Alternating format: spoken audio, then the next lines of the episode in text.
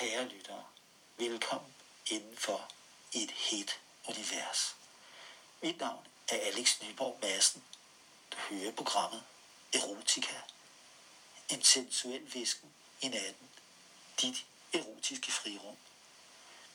I aften får vi besøg af Ronny Larsen fra Brøndshøj. Ronny, som til daglig er bartender på værtshuset Viben, kommer og fortæller, dengang han vandt DM i lommemilliard, og om dengang han under en popcrawl besvimede efter overdrevet brug af en penispumpe. Velkommen til, Ronny. Vores nye. Hvad er det, du laver, Ronny? Hvad er du i gang i? Nu stopper du Så kraftedeme. dog, hey mand, du skal sgu ikke slå mig, mand. Du skal ud. Hvad fanden laver du? Ud, siger jeg. Gå ud. Ud af studiet. Ud med dig. Ja, afsted med dig. Hold da op, mand. Fanden, gå du væk, siger jeg. Puh, mand. Hold da op, det er op ad det show her, mand. Puh. Først Frost, og så Ronny. Ah, Hvad skal det igen med?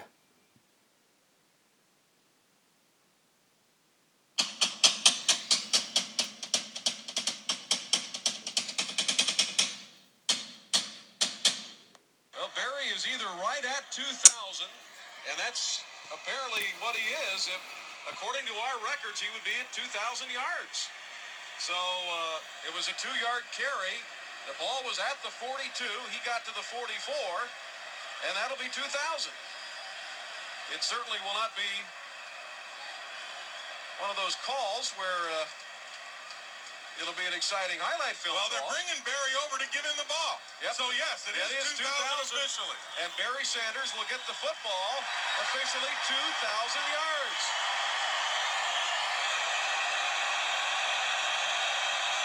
Right on the button, 2,000 yards. Now, if Barry loses a yard in the next carry, do they go take the ball away? I don't know.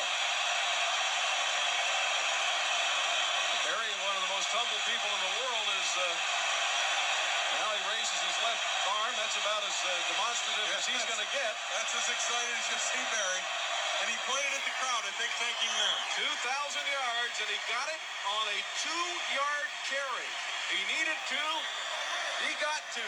It was not a dramatic carry, but that is probably highlights his character. Second down and eight at the 44, 13, 10 Detroit. Barry cut back. Now he's got it. 50,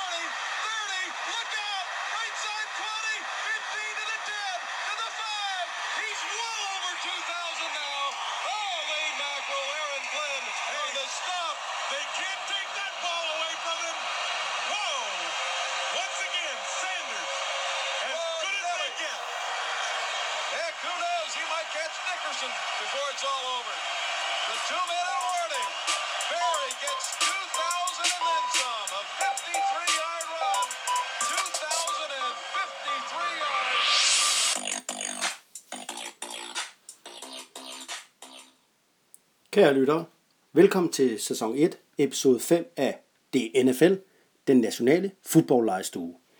En kærlighedserklæring til verdens fedeste liga, NFL. En hyldest til muskelskakken og dens imponerende udøvere.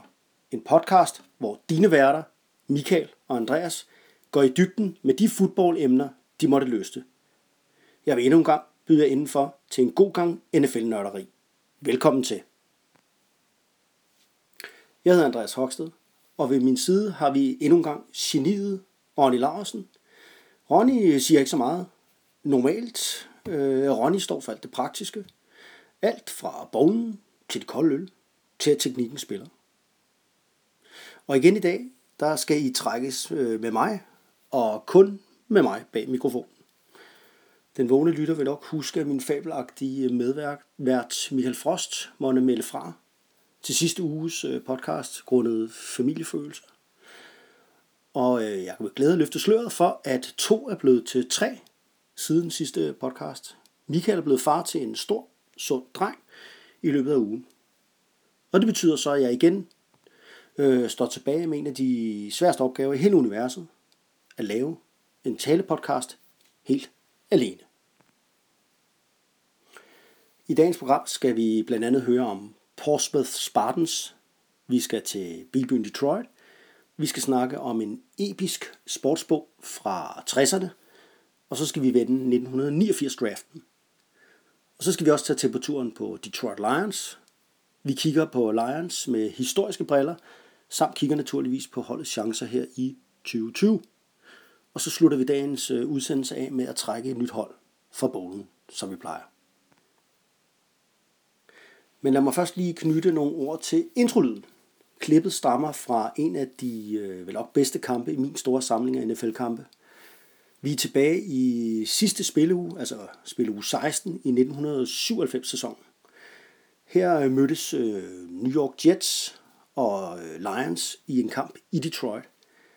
Øh, kampen blev spillet i øh, Pontiac Silverdome, og øh, altså i Detroit som var et af datidens øh, nok øh, mest larmende stadions. Og lad mig lige rise øh, op, hvor vi er henne. Jets kommer til byen. Træneren for Jets er øh, benhård Bill Parcells, som jeg nok må sige er min yndlingscoach øh, historisk set. Og øh, med ham, med sig har han øh, hans disciple, defensive coordinator Bill Belichick. Ham kender folk jo særdeles godt i dag fra New England Patriots. Altså stærkt, øh, stærkt Jets hold med nogle stærke trænere. Vinder Jets, så er de i slutspillet. Taber de, så er de ude. Lions, som på et tidspunkt faktisk blev trænet af Bobby Ross, og øh, til jer, der har hørt de andre udsendelser, så snakkede vi jo episode 3 om øh, Chargers. Og Chargers var i Super Bowl i 94, og der var det faktisk Bobby Ross, der var træner. Men her i 97, der er han altså øh, træner for Lions. Og øh, i den her kamp, øh, jamen det er sådan, at ja, Jets, hvis de vinder, de i slutspillet, taber det de ude. Men sådan er det faktisk også for Lions. Vinder de, er de i slutspillet. Taber de, er de ude. Og øh, det vi hører på lyden, det er, ja, er nemlig alle øjne er jo rettet på Barry Sanders, altså running backen øh, fra øh, Detroit. Altså fænomenet Barry Sanders. Øh, det er nok den smukkeste runner i NFL's historie. Ikke? Den lille mand med de store lår og de fantastiske moves. Øh, i 97 havde Barry Sanders øh, en helt utrolig sæson. Øh, inden den her kamp mod Jets, der mangler han 131 yards rushing for at krydse de her utrolige 2000 yards rushing på en sæson. Og, øh, og det ved Jets jo godt. Øh, og Jets de, og Bill Belichick og Bill Parcells satte alle sejl ind på at bremse Barry Sanders, øh, fordi øh, kunne man bremse Barry Sanders, jamen, så vil man øh, vinde kampen og komme playoffs. Øh, kampen øh, udviklede sig så til at blive øh, særdeles hårdt spillet. Øh, altså en fuldstændig brutal defensiv fight øh, på det her knaldhårde AstroTurf, der var inde i, i Silverdome. Og øh, de to billeder, de øh, havde rimelig øh, succes med deres plan, fordi ved halvleg havde Barry Sanders faktisk kun 20 yards langs jorden. Og Jets var i førersædet. Men øh, i slutningen af, af tredje kvartal, så, øh, så lige pludselig så sker der det, som du sidst sker med Barry Sanders. Lige pludselig så, bam, så er han afsted. Og der laver han en 41 yard run.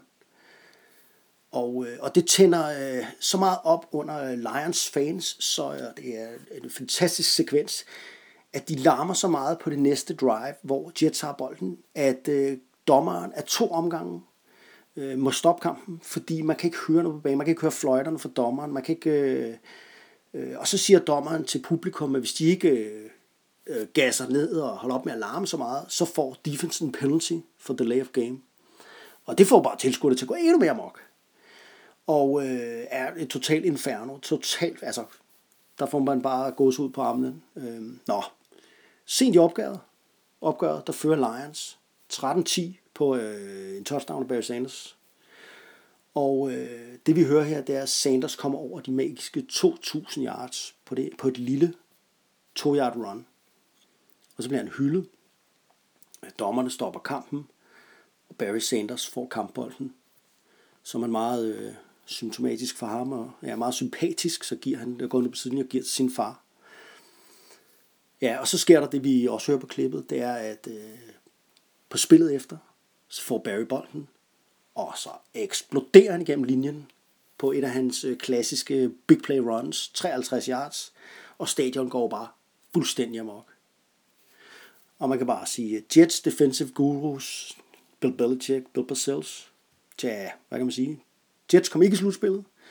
Sanders løb, øh, det her lange løb, det lukkede kampen. Og øh, Barry sluttede dagen af med og hold fast. 184 yards rushing, 8 yards i snit per løb, og øh, han blev øh, ja, helt retfærdigt båret af banen af sine håndkammerater og bar Lions i slutspillet på sine skuldre. Nok om dagens øh, lydklip, som selvfølgelig handlede om Barry Sanders og Lions, da det er dagens hold. Og inden vi skal videre i dagens program, så skal vi ud i noget, øh, uh, noget ubehageligt. Vi skal ud i rettelser, og der er, ja, der er ingen vej udenom Hogsted, du. Øh, ja, jeg må krybe til korset. Øh, I sidste uges gennemgang af det her opt-out, der kom jeg meget fejlagtigt til at sige, at muligheden for at øh, opt-out og øh, altså få bruge, drage nytte af den her NFL-kompensationsordning udløb sidste søndag.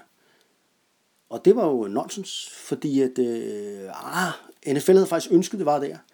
Men øh, der var også en spillerforening, og spillerforeningen var ikke øh, enige i det. Øh, og altså, så kom der nogle forhandlinger, og det endte som, at deadline blev i torsdags i stedet for.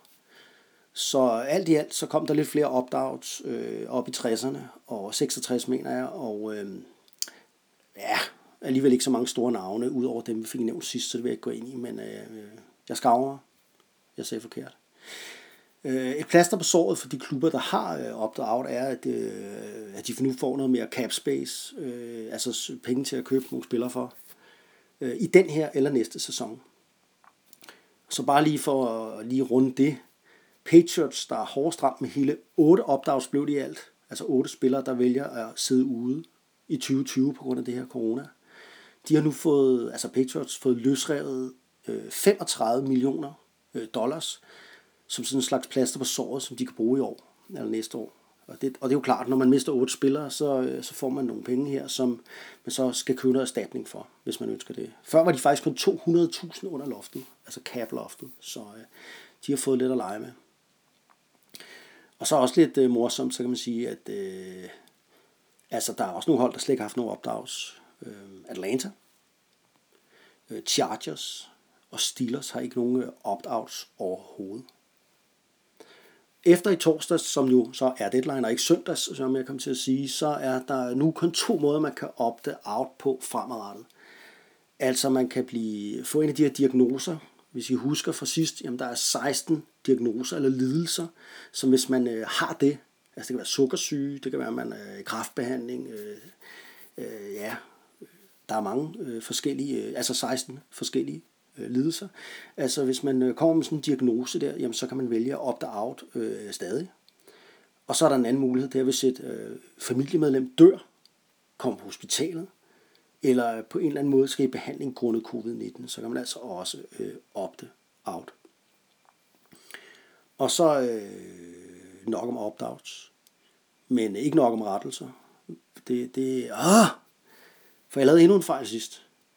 Ja, den er god nok utrolig, mandsat, øh, pinligt. Øh, den, her, den, den her går rundt.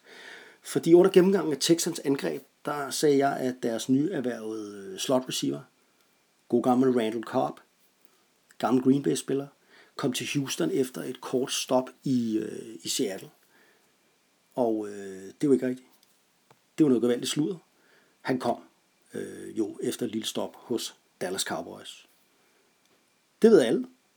Det ved jeg også, og jeg aner faktisk overhovedet ikke, hvor den smutter kom fra. Jo, ja, okay, den kom ud af min mund. Men altså, øh, okay, som Frost så fint sagde for ikke så længe siden, det er ikke altid, min mund siger det, mit hoved vil have skal sige. Og det var nok, nok om rettelser. Lad os springe lidt videre i det. Øh, lad os øh, komme over til det her 1989 draft, som er et af øh, punkterne på dagens program. Og øh, vi kommer til at tale om de fem første spillere, der blev valgt i første runde i 1989. Øh, der er nogen, der kalder det her draft for det bedste draft nogensinde. Og vi har faktisk fået en lytterhenvendelse om, at vi ikke vil snakke netop om, øh, om det draft. Og øh, jo, selvfølgelig vil vi det. fordi det er et mega fedt draft.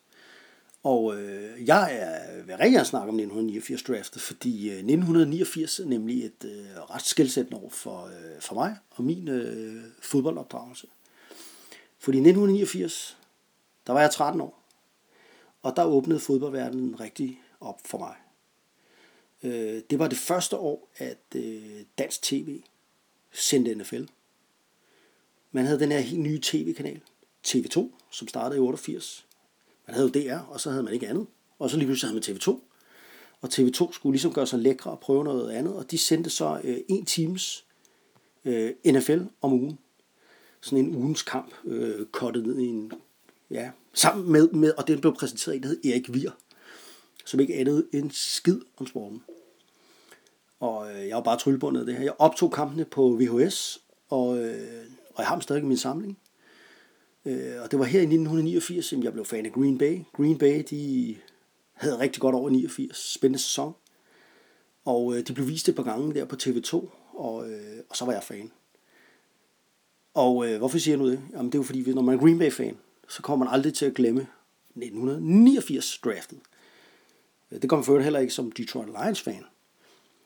Altså, øh, hvor, man, men hvor vi Packers-fans ser tilbage på øh, 1989 draftet med gru, så øh, ser Lions fans 1989 draftet som et af de bedste, øh, ja nok det bedste for dem nogensinde.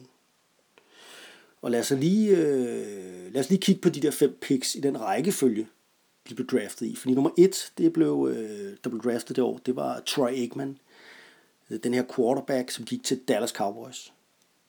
Nummer to, der draftede Green Bay, og de draftede en tackle, der hed Tony Mandarich. Nummer 3, der draftede Lions, Detroit Lions, de to. Barry Sanders, som jeg jo lige har hyldet lidt her i indledningen. Nummer 4, der draftede Atlanta Falcons. De draftede den her, øh, det her multitalent, der kunne spille mange forskellige sportsgrene. Dion Sanders, primetime, en cornerback. Og med nummer 5, og den sidste, vi skal snakke om her lige om lidt, der blev DT, Derek Thomas, outside linebacker, draftet af Kansas City Chiefs. Og lad os lige prøve at gå i, øh, lidt i og kigge lidt på de der fem. Og lad os øh, starte med nummer 1. Ja, genialt ikke at starte med nummer 1, men øh, ja, vi er nogle genier her. Ikke også? Især dig, Ronny. Du er øh, geni nummer 1. Lad os starte med øh, Troy Aikman. Mr. Pretty Boy, altså den her, øh, ja, ligner jo bare en quarterback, og øh, er en quarterback, og øh, ja, det er ligesom sådan en dårlig amerikansk film. Han ligner simpelthen bare den her øh, med det perfekte hår og den brune hud, og ja, stor rank. Han blev taget nummer 1 i 1989 af Dallas Cowboys, og øh, lad os lige øh, sådan bare få at rise lidt op, hvad kunne han? Øh, altså han spillede 12 øh, sæsoner som startende quarterback for Cowboys, Dallas Cowboys, øh, mens de var øh, og tids hold der i 90'erne. Han øh, blev valgt seks gange til Pro Bowl, førte Dallas Cowboys til tre Super Bowl sejre, og var også Super Bowl, eller hvad hedder det, øh, Super Bowl MVP i en af, af kampene. Han blev valgt til Hall of Fame i 2006, efter sådan en øh, fuldstændig fantastisk øh, karriere. Og øh, ja, altså det der Pretty Boy, han er sådan en, der bare styr på alle tingene. Ikke? Og han blev også valgt til NFL Man of the Year i 1997, øh, altså som jo NFL går meget op i at give til en, som øh, bare er perfekt af banen også. Så er han også øh, medlem af Dallas Cowboys Ring of Honor.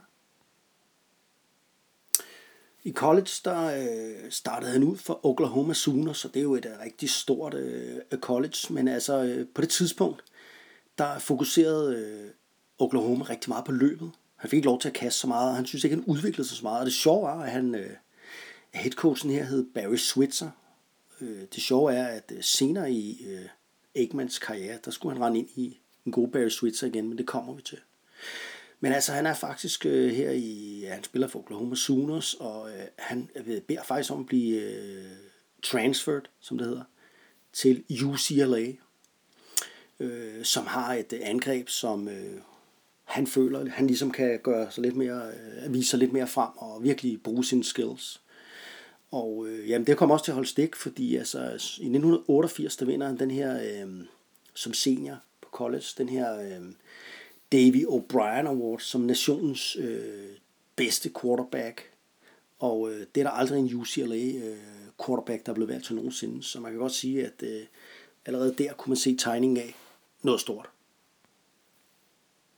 Efter college, så, øh, så øh, bliver han jo så draftet her nummer 1 overall af Dallas Cowboys. Og øh, på det tidspunkt, der er Dallas Cowboys øh, slet ikke det Dallas, som man ser op igennem 90'erne. De har været øh, dårlige igennem 80'erne. Og de er blevet opkøbt af den her øh, olierige mand, Jerry Jones. Øh, og Jerry Jones faktisk fyret øh, lige inden draften, der fyrer han Tom Landry, som jo er den her legendariske coach. Jerry Jones fyrer simpelthen Tom Landry. Altså manden med hatten, hallo, 29 år har den her legende trænet Dallas Cowboys og har jo gjort det sublimt. Men her i slut 80'erne, ja, måske er han faldet af på den. Jerry Jones gør det, han fyrer ham, og så hyrer han simpelthen Jimmy Johnson, som er hans øh, personlige ven, som han er gået i college med, som er den her øh, træner øh, fra, fra college. Øh, og den her situation, den kommer Ekman så ind i. Øh, holdet er ikke særlig godt, og øh, Ekman bliver bare kastet for løverne. Faktisk er det sådan her, at i 1989 så vinder Dallas Cowboys kun én kamp. En eneste kamp, og det var ikke med Ekman på roret. Ekman går 0 og 11 i de kampe, han er inde. Øh, men altså, han viser i glemt, at øh, okay, der er noget at bygge på. Øh, han øh, blandt andet mod Cardinals, der kaster han for 379 yards, og det var på det tidspunkt en NFL rookie record fra en, øh, fra en quarterback, så øh, man kunne se øh, potentialet i den gode Troy Aikman. Men det var ikke længe, så finder øh, Jimmy Johnson og Troy Aikman øh, ligesom øh, retning for Dallas Cowboys, og Dallas Cowboys øh, de bliver en magtfaktor efter øh, ganske få år. Og op igennem 90'erne er det jo the team to beat. Altså Emmitt Smith, Michael Irvin, altså Troy Aikman her. Vi snakker om Larry Allen her i en af vores tidligere podcasts. Øh, Et forrygende defense. Øh, ja, man vinder de her Super Bowls, øh, tre styks, øh, op igennem 90'erne, og Troy Aikman er jo den bærende kraft. Altså han, øh, han er jo ham, der får øh, det hele til at, at spille.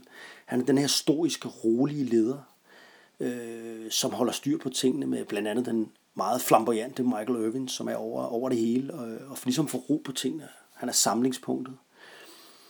Øh, og det, der var sjovt, vi nævnte Barry Switzer tidligere, altså da, da Troy Aikman var i Oklahoma Sooners, og, og tænkte, ej, jeg gider ikke være her, fordi Barry Switzer, som er min træner, hans system, det er simpelthen for run-orienteret.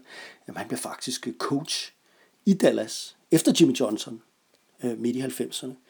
Og øh, det må have været lidt øh, svært at sluge med Troy Aikman, for, for Troy Aikman. Men altså, Aikman, han er den gode soldat, han er, så går han selvfølgelig ud og spiller videre. Og det lykkedes ham faktisk at vinde en Super Bowl under øh, Barry Switzer også. Så øh, helt, helt utrolig øh, fantastisk øh, karriere for Troy Aikman. En, en karriere, der slutter i, øh, ja, altså, i 2001. Han bliver fritstillet på det tidspunkt. Han er ved at være en gammel mand, og han skal have en kæmpe stor pose penge. Øh, og, det, og så fritstiller man ham, og øh, ja, han slutter jo så karrieren der. Men det sjove er faktisk, øh, som mange der ikke ved, fordi mange mente, han var færdig, men det mente ikke man ikke selv. Han prøvede faktisk at, øh, at få et job med San Diego Chargers, men, øh, men Chargers valgte at gå med god gamle øh, Doc Flutie, Flutie Flakes, så, øh, så den øh, missede. Og helt op til 2003 var der faktisk forlydende om, at han måske skulle have været til Dallas, eller altså, til Miami Dolphins, men, øh, men det blev aldrig en realitet. Det var Troy Aikman, og nu farer vi så over til øh, pick nummer to. Anden pick var øh, den her øh, store, stærke offensive tackle, Tony Mandarich. Han kom for, øh, for øvrigt øh, for at spille college fodbold i øh, Mississippi State Spartans, og øh, den øh, rigtig skarpe NFL-nørd ved, at det er det samme college, som den gode øh, Morten Andersen, den danske kigger, gik på. Men altså Tony Mandarich, øh, der var total boss om ham inden draftet. Total hype. Altså helt uhørt havde Sports Illustrated, det her øh, meget, meget kendte sportsmagasin, øh, Tony Mandarich på forsiden øh, af sit nummer. Og øh, ja, Nick Saban, den her øh, Alabamas øh, legendariske træner og nære ven til Bill Belichick, han øh, sagde på tidspunktet, at øh, hvad hedder han, Tony Mandridge var den mest øh, dominerende offensive lineman, han nogensinde havde set. Og øh, altså, Tony Mandridge var et monster. Altså, han, øh, han løb en 40 yarder på 4,65. Det, det, det er sindssygt hurtigt. Sindssygt hurtigt. Han, han bænkpressede øh, 525 pund. Det er sådan noget i retning af 240 kilo i bænk. Det løb meget godt gået. Øh, altså, total hype. Ham tog Green Bay så med nummer to. Fordi øh, det var sådan et pick, det kunne man slet ikke misse. Altså, øh, det var øh, nok den bedste lineman øh, i, ja, måske nogensinde, man kunne man forpasse det. Øh, det var bare desværre sådan, at Tony Mandridge, han havde øh, i sin øh, college-karriere, der var alt den her styrke bygget øh, op rundt omkring et voldsomt øh, studemisbrug. Og han har selv efterfølgende sagt, at der på Michigan State, øh, altså Spartans, der øh, mener han, at over 40 procent af fodboldspillerne på det tidspunkt tog, øh, var roid users, som man siger, altså tog stivider. Altså, der var nogle tests, men dem snød han i, og lidt øh, sådan, um, fantasifuldt, kan man sige. Han øh, brugte den andens øh, urin, som var ren, og så brugte han sådan et hundepivedyr, bare uden piv i, som øh, han havde, og så kunne han presse urin ud via en slange under, under tistøjet. Sådan så, øh, når man lavede de her tisprøver, for at se, om man var på noget, øh, det er jo øh, superviseret, altså der står nogen og kigger, men der med via en lille slange under øh, tismanden der, så øh, lykkedes det ham at snyde. Og øh, Green Bay fik ham så, og øh, havde ham så i tre år. Og øh, det var bare lort. Altså det første år startede han slet ikke, var han slet ikke inde. Ikke andet på noget special teams. Og det var lidt ulykkelig og, og lidt uhyggelig historie faktisk, fordi øh, han tyrer til alkohol. Han bliver afhængig af smertestillende piller. Altså han, øh, Tony Mandridge har det faktisk ikke godt jo som menneske. Øh, alt det her hype, han, den unge mand slet ikke kunne styre, og, øh, og øh, i NFL, der holder han op med at tage steroider, og øh, han sumper ned i det her alkohol øh, og smerte, øh, altså smertestillende piller, som altså, han bliver narkoman. Og øh, han er faktisk ude af NFL efter øh, tre år. Så sker der det, og det er måske ret fantastisk. Altså han bliver moden, han besejrer nogle af de her dæmoner, og får trænet sig tilbage.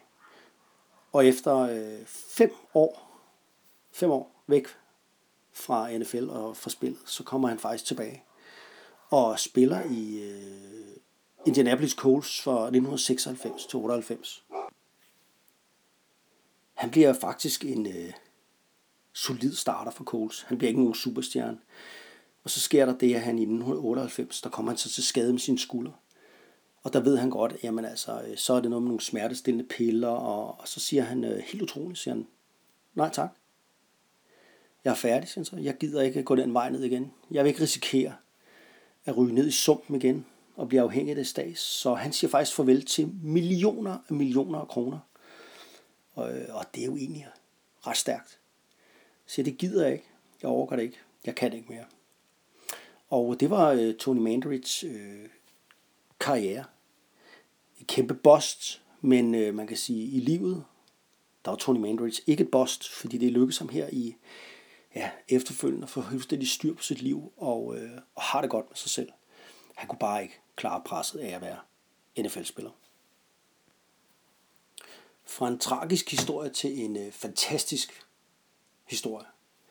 Og øh, ja, som alligevel også ender på en lidt øh, forbavsende måde, kan man sige. Men nummer tre i første runde i 1989 tager dagens hold, Detroit Lions, fabelagtige Barry Sanders. Og Barry Sanders, han er jo, øh, ja, efter min mening, det mest sindssyge running back som alle. Øh, hold nu op. Øh, en fornøjelse at se på. Altså, vi skal have lidt... Øh, stats på ham. Altså han spillede jo 10 sæsoner, og i de 10 sæsoner, der blev han valgt til Pro Bowl i alt 10. Og øh, ja, han har været Offensive Player of the Year. Han har ført ligaen i rushing fire gange. Øh, ja, man kan blive ved og blive ved og blive ved. Altså, mest, altså i, i college, prøv lige at høre her. I college, der havde han, en af de fuldstændig vanvittige sæsoner nogen, øh, nogensinde. I 1988, prøv at, prøv at fast her, i college, hvor han spiller 12 kampe, løb han for 2.850 yards og scorede 42 touchdowns på 12 kampe. Og så vandt han selvfølgelig også Heisman Trophy, Heisman Trophy som øh, uddeles til den mest øh, fantastiske college-spiller øh, i nationen. Ja, og han var jo, altså, det er jo klart, han blev taget højt. Jeg sidder her som Green Bay fan og tænker, hvad, prøv at tænke på, hvis Green Bay havde taget Barry Sanders i stedet for Tony Mandarich. Barry Sanders sammen med Brett Favre. Vabahar. Kunne det have været? Ja, nå. Man har lov til at drømme. Men altså, øh, i de her 10 år, han så spiller for Detroit, der øh, har han et gennemsnit på over 1500 rushing yards per sæson. Fuldstændig sindssygt. Og i, og i 1997, der runder han jo så de her 2000, som vi hørte i lydklippet, og som vi har snakket om. Og der blev han også valgt til NFL's mest værdifulde spiller i 97. Og så sker der jo det, han, øh, vi alle sammen ved, efter 98-sæsonen, hvor han er lige ved at slå Walter Paynes øh, rushing-rekord, så er han bare op. Fra en dag til den anden. Øh, og, og det gør han simpelthen, fordi at øh, den her fantastiske spiller, han, øh, han mister simpelthen drivet. Han mister simpelthen troen på, at Detroit Lions kan finde ud af noget som helst.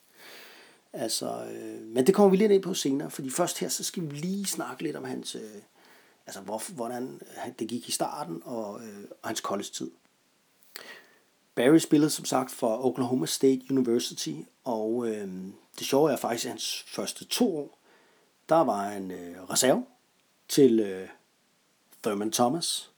Og hvis man er øh, NFL-fan, så ved man selvfølgelig godt, hvem Thurman Thomas er. For Thurman Thomas, han øh, er jo også i Hall of Fame, ligesom Barry Sanders er.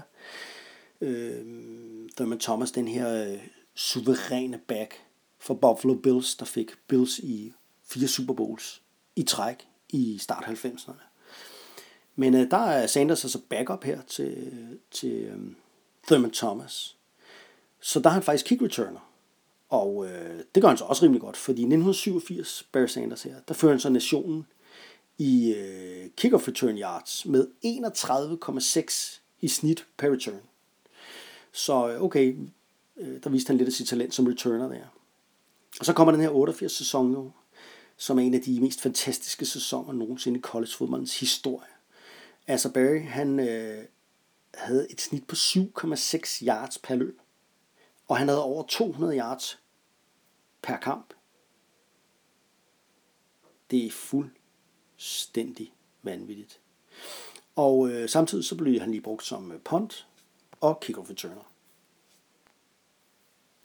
Hvis man skal sammenligne øh, Sanders med nogen i dag, så øh, det nærmeste man kommer sådan af statur og væsen, det er nok Saquon Barkley fra, øh, fra Giants. Altså, øh, Sanders her, der så bliver draftet som nummer 3 øh, i 1989 til Detroit Lions, han øh, var ikke særlig høj, men alligevel de her 203 øh, pund, altså en god, solid øh, 90 kilo, altså umuligt at armtakle, så man, altså øh, svært at få fat i sådan en, en tønde, der bare buller dernede af. Og øh, mange mener jo sådan, at han var, han var en lille running back. Altså, han var ikke en lille running back. Altså, samme størrelse som Roller Payton, for eksempel. Han var ikke særlig høj, men han var kæmpe, kæmpe, kæmpe lov. Og så havde han den her fuldstændig vanvittige eksplosivitet, som vi også ser hos Shaquan Barkley. Og altså kan også dunke en basketball og den slags ting.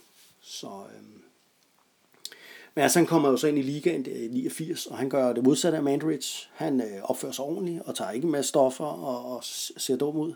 Nej, han siger faktisk ikke særlig meget. Han er meget stoisk og stille og ja, måske lidt genert spiller øh, genert fyr i det hele taget, mand af få ord. Han øh, spiller bare fodbold, og øh, så vinder han, og, og, og, og spiller fodbold ikke godt. Han vinder Rookie of the Year, og så fører han jo det her Lions hold, som vi skal snakke om senere, som jo er et hold, som ja, ikke altid i formår at få sat det helt sammen.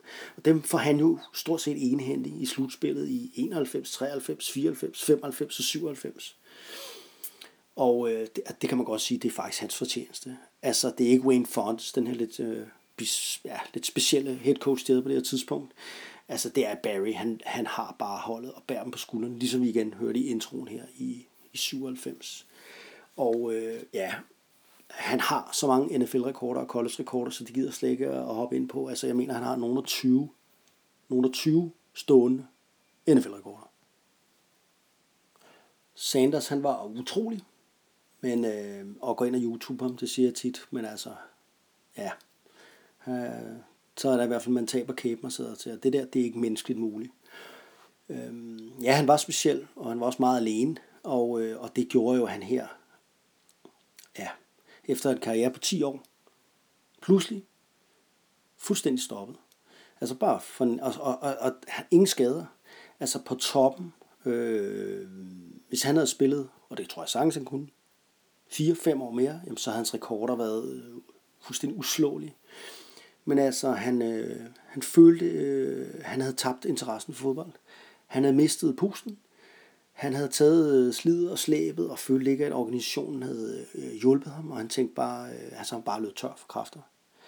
Og øh, så forlod han øh, bare spillet. Og, og, og mange, mange fodboldfans var jo vrede, fordi, ej, det kan man jo ikke, og den slags ting. Men, øh, og Lions fans, de var sure på ham. Men nu har de nok her øh, tilgivet ham, fordi øh, øh, tiden heler jo lidt, og Barry Sanders, han har øh, forklaret det, som det var. Og det øh, har Lions øh, fans jo godt, godt kunne se her i øh, bagspejlet. Det er jo rigtigt, hvad manden sagde. Altså, det var jo øh, utrolig dårlige beslutninger, der blev taget af head coaches og, og general managers i de år, Sanders var der. Så Sanders fik jo aldrig muligheden for at vinde en Super Bowl. Lions var faktisk rigtig i tvivl, om de skulle tage Sanders det år, eller om de skulle tage Sanders. Og øh, altså Barry Sanders, eller den her cornerback, den flamboyante Dion Sanders. Og der kan man snakke om to fuldstændige modpoler. Altså Barry Sanders, den her øh, stille mand, og så Dion Sanders, prime time, neon Dion, fuldstændig øh, ja, bling bling og råb og skrige og danse og, og øh, sætte sig selv i scene. Øh, og ham skal vi snakke om nu, fordi øh, ja, Lions tog jo Barry Sanders, running backen, og Atlanta de tog så øh, fænomenet Dion Sanders. Øh, og øh, ja, lidt om Dion. Altså han spillede jo noget, han kom til at spille 14 år i ligaen, så det var jo rigtig lang tid. Og øh, jeg mener, uden tvivl, at han er den bedste cover corner, altså ikke øh, til at komme op på løbet og takle og sådan noget. Der var, der var han lidt for fin, men den bedste cover corner, altså rent til at dække i ligaens historie nogensinde. Altså øh, i mange af hans år, hvor han spillede, der var det faktisk sådan, at øh, han kunne lukke den ene halvdel af banen ned. Altså quarterbacken kiggede slet ikke i hans retning. Og det var lige meget, om han stod over for ja, Michael Irvin, eller Jerry Rice, eller, eller Herman Moore for Lions for eksempel. Altså, man, man kastede sig ikke derovre. Altså, det kunne ikke betale sig. Øh, Dion Sanders, øh, det her enorme fænomen, øh, sådan den her mediebegivenhed øh, begivenhed i sig selv, jamen, ja, hvorfor det? Jamen, det er jo fordi, at her har vi med en spiller, som øh, også spiller professionel baseball i Major League Baseball. Altså, han spillede NFL og Major League Baseball samtidig. Han var professionel baseballspiller i 9 år, og øh, ja, amerikansk fodboldspiller i NFL i 14 år. Og udover det, da han gik på college øh, på Florida State, øh, The Seminoles der, der var han faktisk også en øh, trackstar, altså det her, altså en, en løber. Øhm, han blev som sagt taget af Falcons her i, i som nummer 4, og øh, udover at han spillede cornerback, jamen så var han også fantastisk kick returner, fantastisk punt returner, og så spiller han jo også receiver. Altså han har jo startet kampe i NFL for Dallas Cowboys, som han senere kom til øh, som receiver. Altså simpelthen i training camp slået alle de andre receiver af. Okay, det er meget godt gået.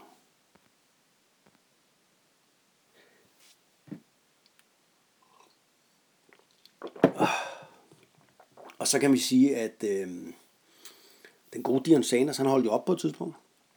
Og så er han væk for spillet i også nogle år, ligesom Mandridge. Og så sagde han bare, ej, jeg kan simpelthen ikke, øh, jeg kan simpelthen ikke lade være. Altså, de driller mig. Ray Lewis for Baltimore Ravens, han driller mig. Ah, du er for gammel, og du, du er så smart og flamboyant. Altså, øh, you can talk, talk, okay, walk the walk. Og så sagde Dion Sanders, jo. Og så kom han så skulle tilbage, du. Og i en alder af 37 år, så tog han lige et par sæsoner sammen med Ray, Ray Lewis i Baltimore Ravens. hvor Barry Sanders han ligesom prøvede at undgå rampelyset og bare liste langs panelerne, kan man sige, så gjorde Dion Sanders det modsatte, og når man egentlig tænker over det, så er det egentlig vildt nok det her. Altså han øh, helt øh, bevidst, så øh, råbte og skreg han, og se mig, se mig, og alle, altså alle kiggede på ham, og øh, det var der jo mange i hans karriere, der tænkte, ej, hold kæft, hvor han irriterende, og han skal hele tiden skabe sig. Men det var faktisk sådan, at han var meget vældigt blandt sine holdkammerater, fordi han fjernede jo faktisk på den her måde pres for holdkammeraterne, og alt presset var ført over på ham selv. Øh, og øh, ja, lidt ekstra om den gode Dion Sanders, altså lynende hurtigt. Altså 4.27 løb han til Combine på 40 Det er noget af det aller, aller hurtigste, man nogensinde har set i NFL's historie. Og så var han øh, er gudsbenået hænder. Og så har han den her cockiness, altså den her attitude, som gør bare, at den prøver her. Han, øh, du, hans selvtillid, den, den var så stor, så hvis han var brændt dybt på et spil, jamen altså, det betyder ingenting. Det har han glemt. Spillet efter, han bare glemt det.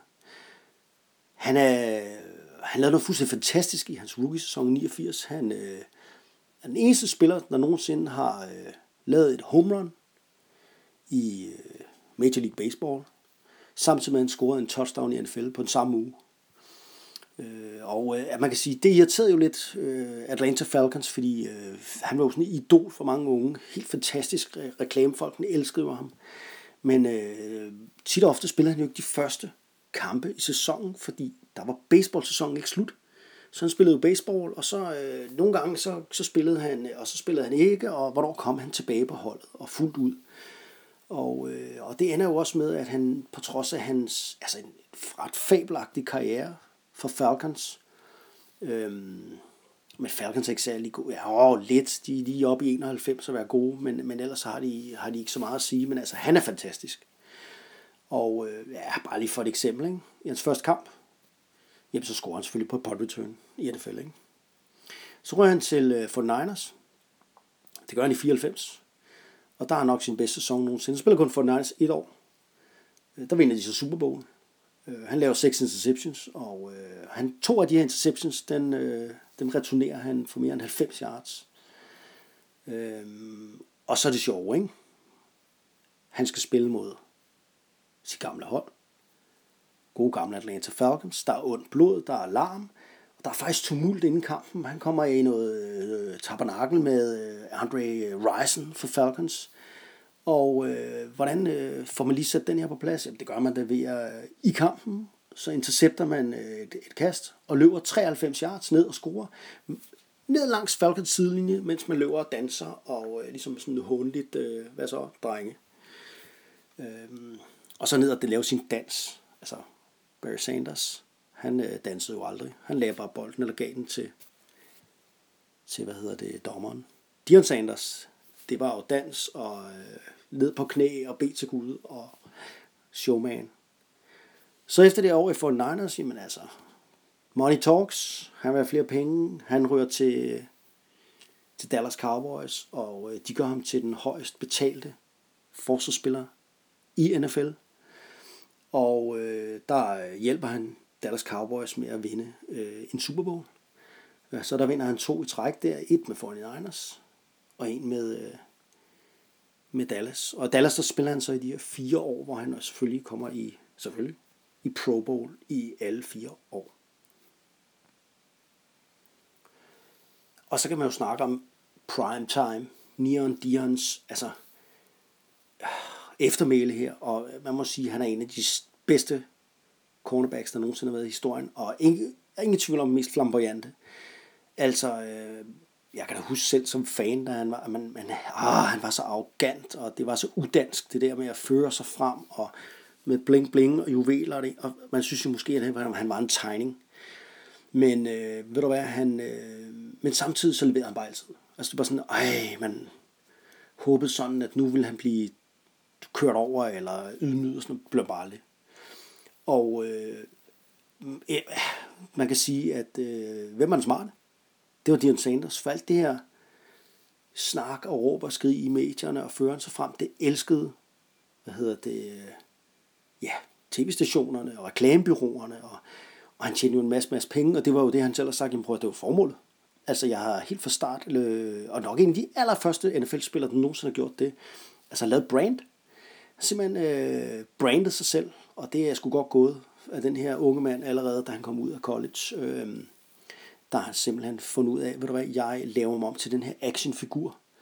Øh, Neon Dion Sanders, og øh, ja, der var, øh, og, og han kunne bakke det op. Det var næsten det mest sindssyge.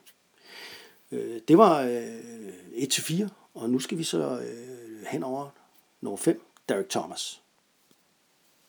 Det sidste vi spiller, vi skal snakke om, det er DT, Derek Thomas. Derek Thomas blev taget som den nummer 5 her i 1989 draftet af Kansas City Chiefs. Og øh, ja, vi spiller lidt DT, det var selvfølgelig efter LT, altså Lawrence Taylor i 80'erne, som den her outside linebacker, der revolutionerede spillet. Altså den her ustoppelige faktor, som bare øh, ja, terroriserede quarterbacksen op gennem 80'erne. Og, og, og Derek Thomas, han blev den nye LT op igennem 90'erne. Altså han blev draftet til, til Chiefs, og Chiefs dengang, det var jo øh, Marty Ball, altså efter deres head coach Marty Schottenheimer, det var Øh, ja, man kastede stort set ikke bolden. Man løb igen og igen op igennem midten med Christian Okoye, The Nigerian Nightmare, som han blev kaldt, og med øh, Barry Word. Og så havde man jo et øh, fuldstændig frygtindgydende forsvar. Øh, blandt andet med øh, Bill Mars og øh, Neil Smith og Albert Lewis og, ja, og så også øh, Derek Thomas her. Altså, Derek Thomas, han, øh, han lavede en fu- altså fuldstændig utrolig rekord i college. Han, øh, han lavede 27-6 i en sæson. 27. Fuldstændig vanvittig rekord. Og øh, altså, når man tænker på i NFL, øh, der, hvis man kommer over 20, så er det jo enestående i 16 kampe. Her snakker vi jo så om i 12 kampe. Fra første færd, så, øh, terroriserede Derek Thomas fuldstændig. Altså, øh, hvad hedder det, quarterbacksene i ligaen. Altså, han var en edge rusher, og han kom bare rundt om hjørnet. Det var det, han skulle. Og øh, han øh, var fuldstændig ustoppelig. Altså, han blev valgt til, til Defensive Rookie of the Year her i, i 1989. Og op igennem 90'erne, der var han jo, altså, nok Chiefs bedste spiller. Han kom i ni Pro Bowls, og øh, han har jo stadig den her rekord, den her sindssyge rekord med flest sacks i en kamp. Altså han lavede den her kamp, hvor han har syv sacks. Og det mest, øh, og det husker jeg tydeligt, mest spektakulære af den kamp, det var mod Seattle Seahawks, som havde øh, Dave Craig som quarterback. Og øh, jamen altså, Derek Thomas, han kunne have haft 10-6 i den kamp, men han laver de her syv.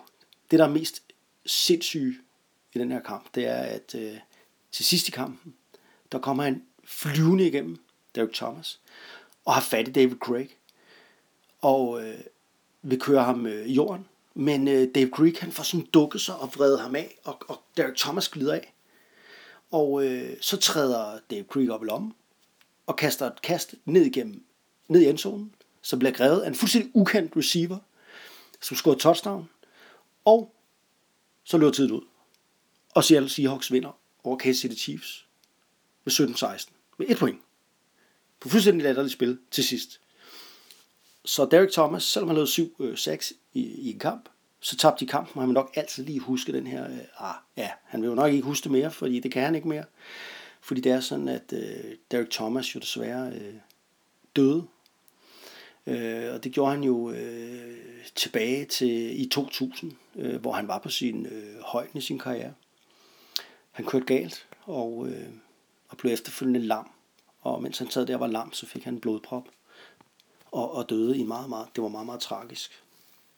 Herefter hans død er han selvfølgelig blevet valgt til øh, Pro Football øh, Hall of Fame.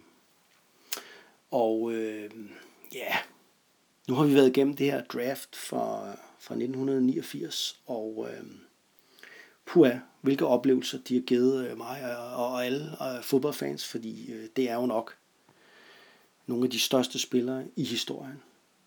Og så får man sku, øh, man får sympati for Tony Mandridge, altså historien.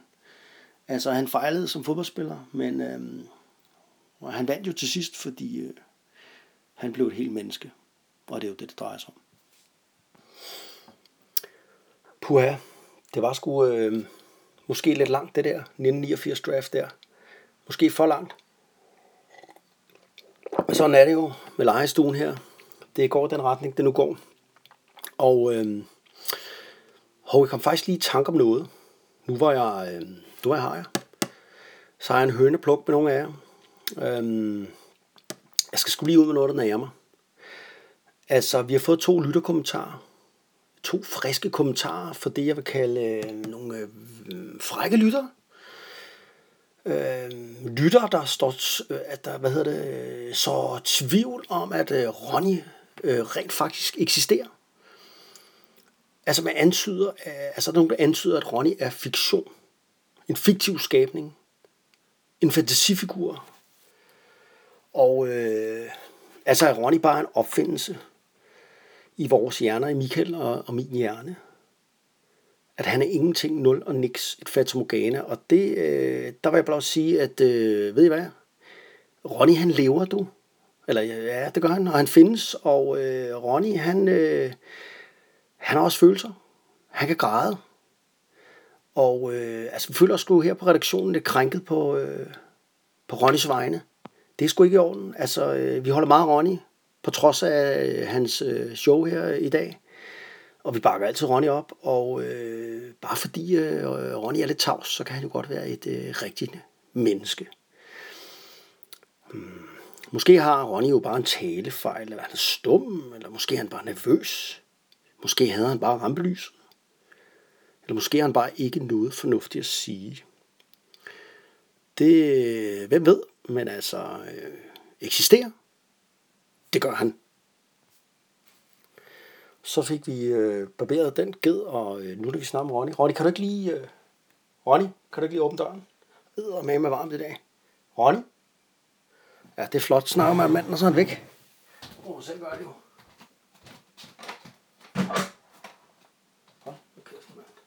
Nå, det er flot. Så er han væk. Må man gøre helt lortet selv. Det kunne være, at man skulle ringe til Michael Frost og høre, hvordan det går. Det prøver vi. Nu vi se, om han, øh, han tager den. Three is a magic number. Yes, it is. It's a magic number. Jamen, god aften, Hokker. Åh, det var godt. Det var godt, du... Øh, Ronny, Ronny, han er lige skrevet, så, øh, så tænkte jeg, nu ringer vi sgu til dig. Hvad med Ruby? Nej, men hun har ikke været med i dag. afløser? Hun har ikke været, vi er i studiet i dag, så øh, hun har ikke været med. Og, du har ikke fundet en hel firmand? Eller Nej. dyr? Nej, nej, nej. Du er savnet, du. Er det? Er det? Nå, for fanden. Du skal vide, du er, du skal lige vide, du er live på. Ja, Nå, for, ja, ja, ja, ja, det vidste jeg godt. Det havde du øh, lige varslet mig om, så den er med på. Nå, så du har, det er ikke altid, du hører efter, hvad jeg siger jo. Nej, det er rigtigt, det er rigtigt. To sekunder, to sekunder.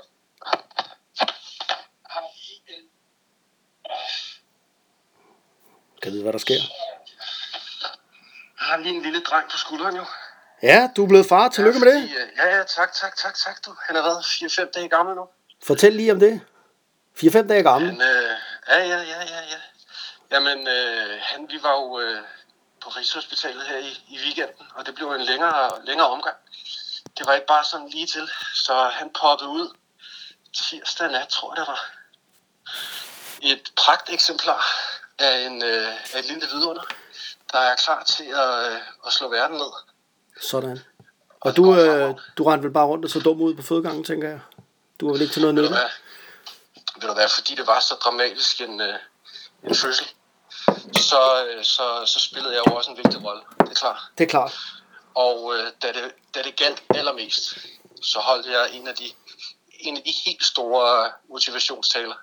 Altså Al Pacino.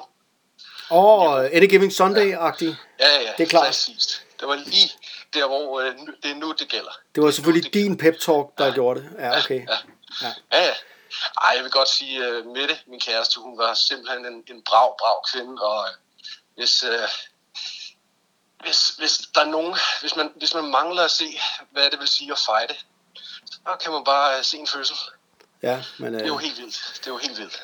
Ja, eller, eller fredag den 13. kan man jo også. Det er jo også en lidt, lidt ligesom fødsel. Øh, blod, blod og lort. Ja, Og, okay. nå. ja, det er nok lidt mere dig. Jeg har jo, jeg har jo været handicap hjemmehjælp, så jeg har prøvet det der. Det er jeg rigtigt. overfor. Ja, ja. Og du er også lidt handicappet, øh, kan man... Ja, ja. Nå, nej, jo. Ved du hvad, Frost, det, det, det, ved du hvad, det går, øh, det er faktisk lidt, øh, jeg undskyld, hvis jeg er lidt forpustet, det er fordi, jeg er jo i dårlig form her oven på alle de her coronatider.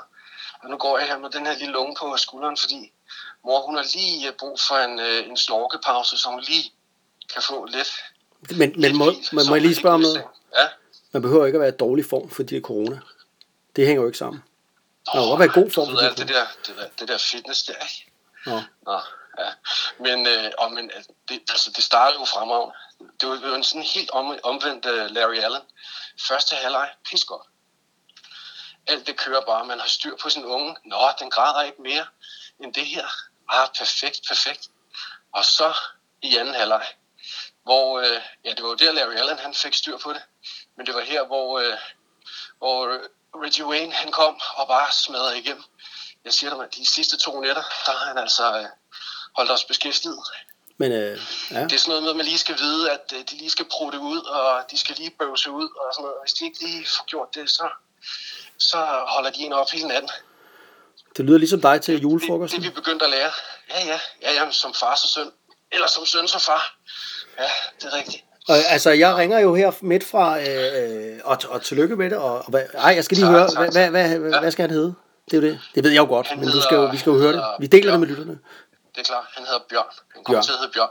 Ja, Sådan. det hedder han jo allerede. Ja, vi kalder ham Bjørn. Ja, ja. De skal jo, være en, øh, de skal jo passe til øh, fysikken. Ja, Han, bliver jo en stor, farlig satan, som ingen skal øh, mosle rundt med. der er allerede øh, planer Vi er allerede for, øh, for gang søn igen. med øh, træningen. Så du praler, du. Frost, øh, det er jo sådan, at øh, jeg sidder og laver podcast her, øh, Mutters alene, og det er sgu lidt træt. Altså nu har jeg lige været igennem 1989 draftet, og jeg må sige, at det blev sgu en lang, en, en lang ental. Øh, puha. Jeg blev lidt træt, så det var godt, at jeg lige kunne fat i Du det. gjorde det godt der sidst. Åh, oh, Du det var sødt. Det var sødt. Du er fandme, du er dygtig. Det var en, en god analyse af Texans. Men jeg kan garantere dig for, at du er manglet, og øh, det er det, øh, mig og, og lytterne gerne vil vide snart. Øh, hvor der fanden er det, du øh, stepper ind på banen igen? Du har ikke været ved borgen endnu, vel? Nej, nej, det, det venter vi med. Ja, det var sådan lidt afhængig af holdet, du trak, om jeg gad at være med næste uge. Ja, det er typisk, mand.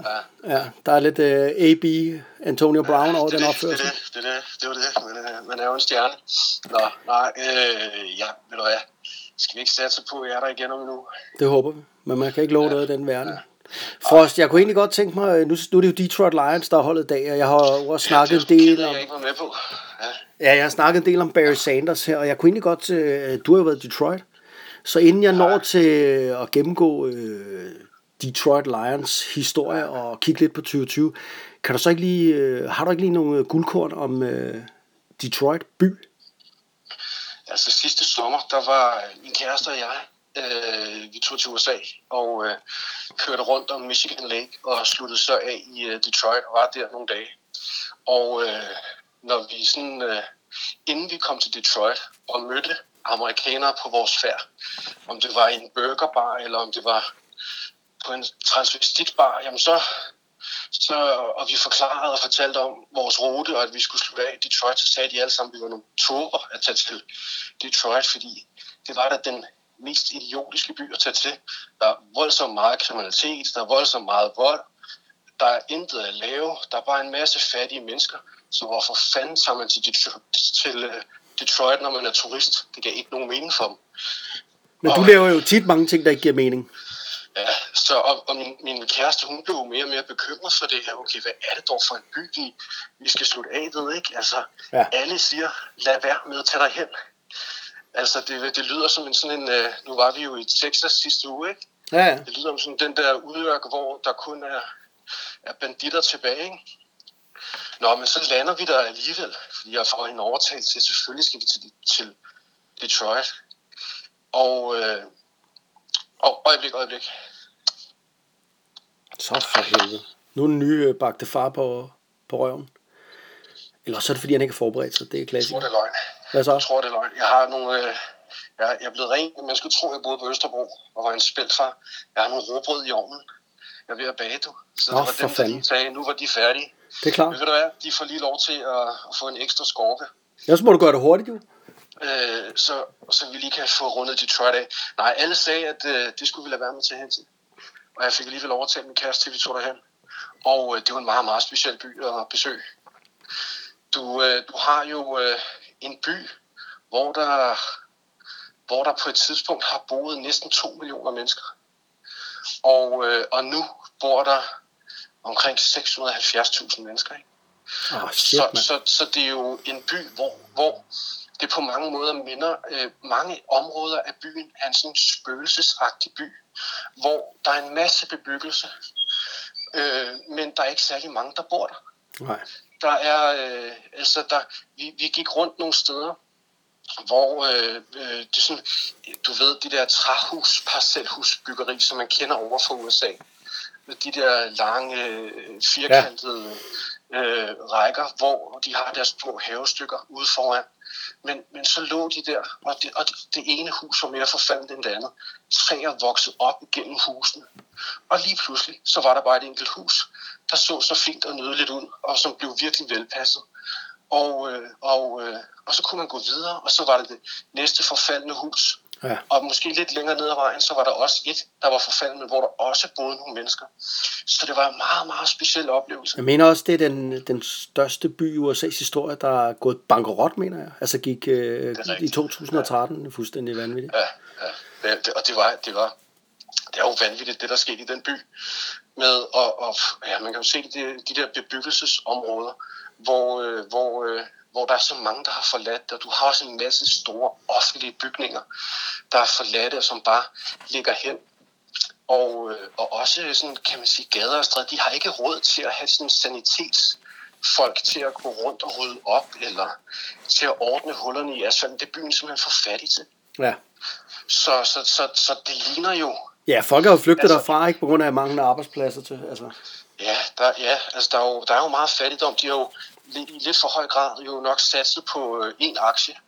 Bilerne, ikke? Ja, Og, når bilindustrien. ja. japaner, og da japanerne kom, Mm. og så, og så hvad det ellers kom derfra, jamen så, øh, så er den der aktie jo gået konkurs, må man jo sige. Ja. Øh, med de amerikanske plastikbiler, ikke? Jo, Og, øh, og, og så taber man jo, når man kun har satset på en aktie. ja. Og, øh, og det er jo det, der, det, det, de bliver ramt af. Ikke? Så det, det er jo en by, Så det er der på mange måder er i forfald.